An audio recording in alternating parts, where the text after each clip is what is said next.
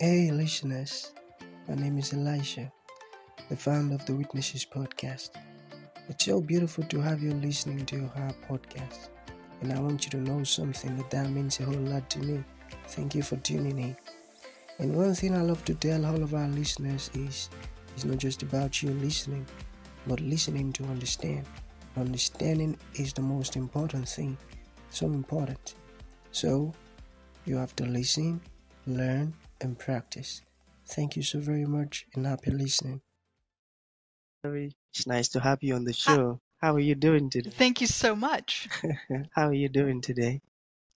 I'm doing doing well. We have a crazy storm happening outside, but Oh. other than that, things are good. Okay. okay, so before we begin with your introduction, you know, oftentimes I love to talk about the essence of the show, which is to invite beautiful guests like Teri, triumphant guests who have triumphed over one challenges or another, whatsoever, any kind of challenges at all, that they came out of it triumphantly. We invited to come talk to us about their stories because we believe that in our audience there might be someone who is stuck in that same situation Teri came out of triumphantly. So for that reason, we host a show called The Overcomers. Okay, so within the next few minutes, Harry, let us get started with your story. Then afterwards, I've got some questions for you. So you introduce yourself. Okay. All right, let's get started. All right. So I guess my story starts with I was living in an abusive relationship. Um, it was an emotionally abusive relationship, and I was in that relationship for 14 years. And during that period of time, I was writing for small businesses, but I really wanted to be an author. Um, but when you're in an abusive relationship like that, there's not a real safe spot to land. And I didn't feel like it was something that I could do. Um, in 2017, um, I had drawn a line in the sand where I said, you know, if he ever did this one thing, then I was leaving. And he did that one thing. And so I did leave and um, feel very fortunate that not only did I leave, but I had a place to go. My son let me stay at his house for a while and I kind of like got out of this bad situation. But as soon as I did, I started writing. Um, and I had all these stories in my head, but I was still really terrified to let anybody see them. Um, I started dating again. I met a man who is now my husband, and he had always wanted to go on this major adventure. Uh, he wanted to ride across the United States on a bicycle. And I wanted a big adventure because I wanted to prove to people that I still had some worth. And we kind of combined those and we rode a tandem bicycle, which is a two seater bicycle, from the coast of Oregon to Washington, D.C., which is 3,102 miles. Wow. And I am not an athletic person. Um, this was very huge for me to do something like this. It took three months. And not only did we successfully cross the United States on a bicycle and raise money for an organization called Toys for Tots that helps give kids toys at Christmas time, but I also kind of healed places in me that had been damaged in this bad relationship. And I realized I could do absolutely anything I put my mind to. And it was just a matter of what did I want to do? And I wanted to be an author. And 14 months later, my first book was published. And that was two years ago. And my third book is coming out this month. Wow, wow, amazing. Okay, we'll talk about your book for a bit, but before that, I've got some questions for you, okay? Absolutely. So, what do you mean by this statement? An enemy like me, an enemy like me. You got it? Yes, in the Japanese, which is what he thought that he would do, but he ended up in Germany. And he recognized that he was more like the enemy than he was different from the enemy. And my hope with that book is that people will think about enemies like, what are they? And what makes an enemy? And is it possible that you're more similar to the enemy than you are different from the enemy?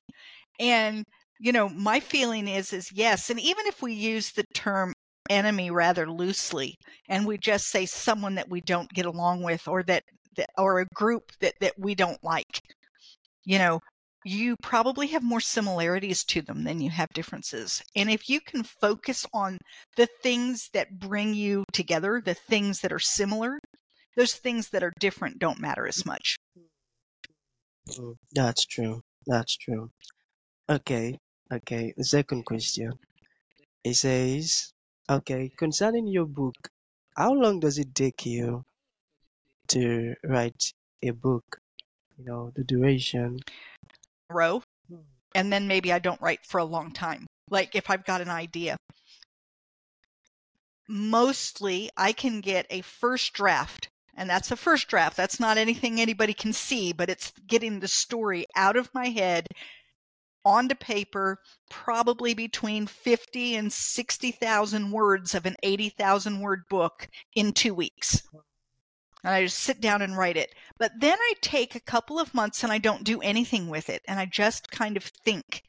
And then I go back and read it again. And now it's time for the editing. And the editing is a whole nother process. And so you go through several times in the editing process. And then you get an actual editor and they go through, you know. And so from start to finish, from I have an idea to the book is published, I can get one out in about a year, but it it's not like I'm working the entire time. Sometimes other people are working and doing their parts of the job. And sometimes I'm working but it isn't stuff that you would see. I'm I'm thinking.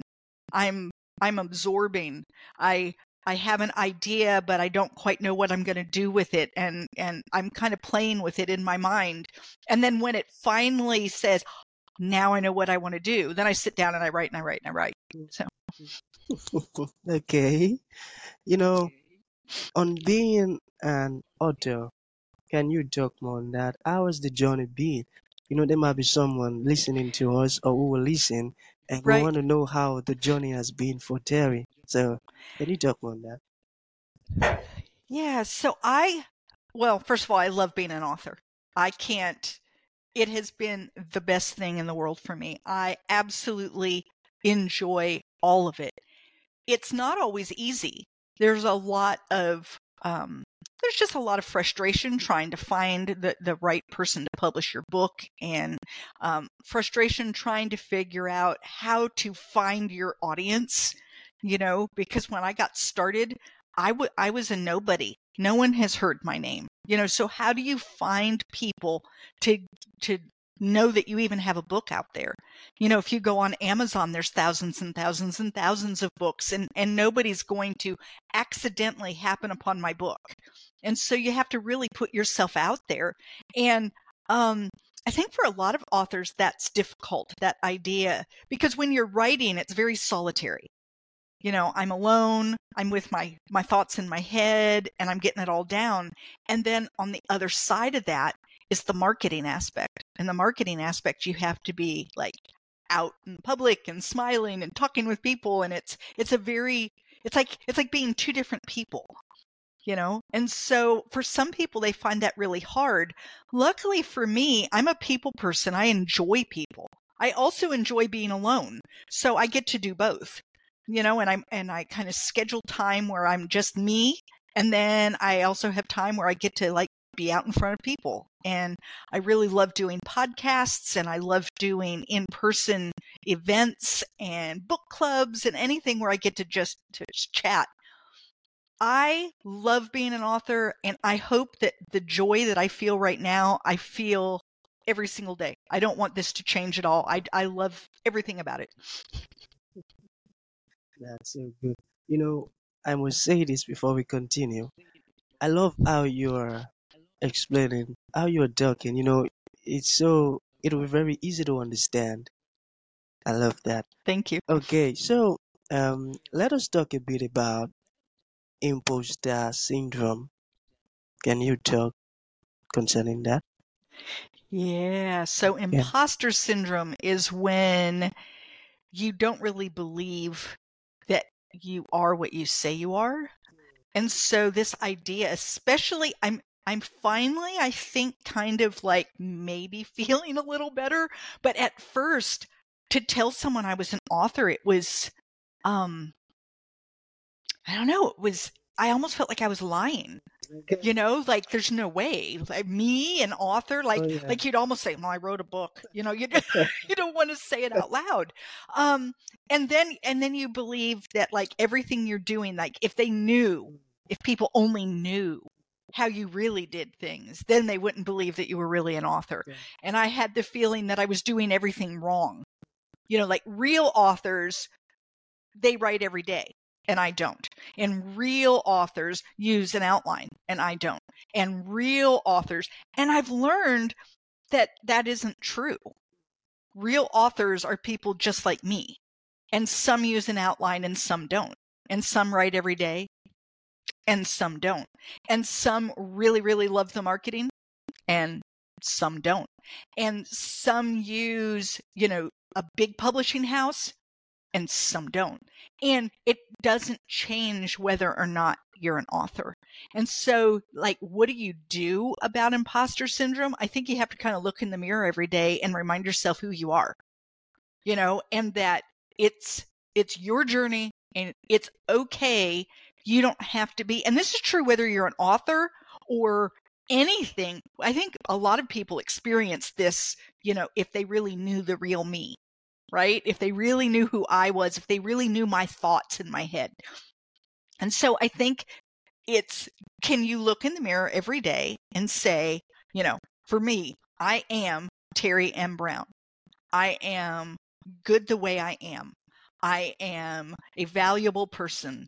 I write books. I write good books. I, you know, you almost have to do that mm.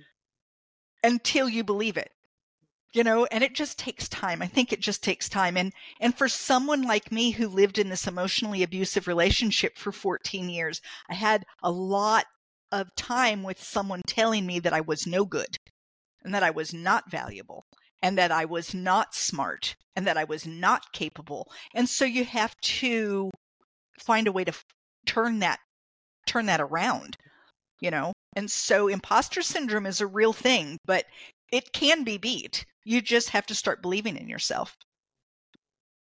That's so correct. Because most people actually don't believe in themselves in themselves. Tell you. That is true. Yeah. It is true. And that has served as a as a great impediment from them achieving that goal to become an author. So I I love how you've been explaining and your words are so filled with insight, I must confess. okay. So um I want us to get a bit personal. Can you talk a little bit more concerning your background? You got it? Um, then I did a good portion of my growing up years in Ohio. My parents moved to North Carolina when I was in my mid teens. Um, I hated them for moving me. I was so angry when we moved. Um, but I've lived here ever since. So now I love the area. But you know, no no teenager likes to be moved to a new area. Yeah, yeah. Um, I wanted to be an author when I was a kid, but I also wanted to be a brain surgeon and an Olympic ice skater. So I don't know that it really counts that that's what I wanted. I think what I, I knew was I enjoyed reading and I enjoyed books. Um, but when it was time to go to college, I had zero, I zero intention of being an author because my parents had zero intention of me being an author. Um, that was something that you did on the side. That wasn't a real job. Um, and so I got married, I had children, um, I divorced, I got in a horrible relationship. I finally got out of that relationship. And it wasn't until that point that that idea of being an author really came came back to me strongly. I have I have characters. I tell people they live in my head and they tell me stories.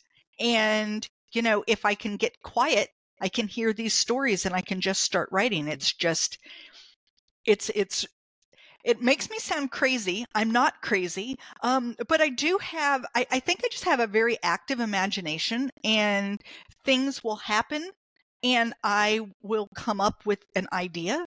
And that's what gets me started. My latest book, which is Daughters of Green Mountain Gap, um, that all came about because I had a wart on my thumb, which makes no sense at all. But that that got me started and I said something to someone who said something to me that made me do some research and the next thing you know a character was born and she started talking in my head. So Amazing. Okay, so to round up with Teri, what. Mm-hmm. advice would you give to writers and aspiring writers? I have a couple of pieces of advice. The first thing is is start writing now.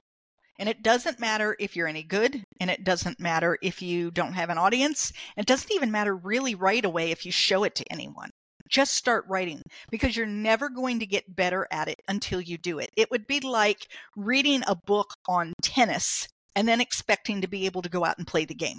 Until you actually have held the tennis racket and the ball's coming at you, you don't really, eventually, you're going to have an audience, right?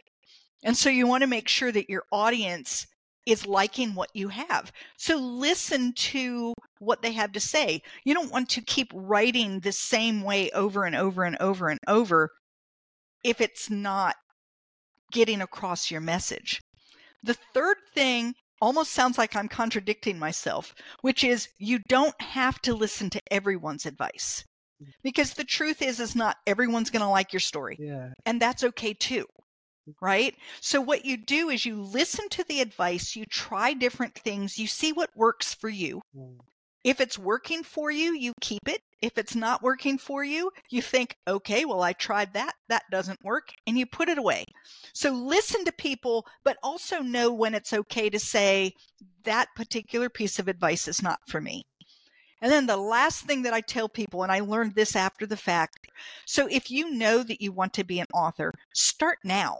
Start now with building up a social media platform and talk about the fact that you plan to write talk about what you're doing get people involved early so that when you finally do have something that they might want to purchase or want to read that you have people that have already been part of your journey and are excited to do that with you mm, With you. That's so true. So thank you so very much, Teri. Thank you for honoring you. the invite. Okay, let's say someone would like to get a copy of your books. How would that be possible? Yeah.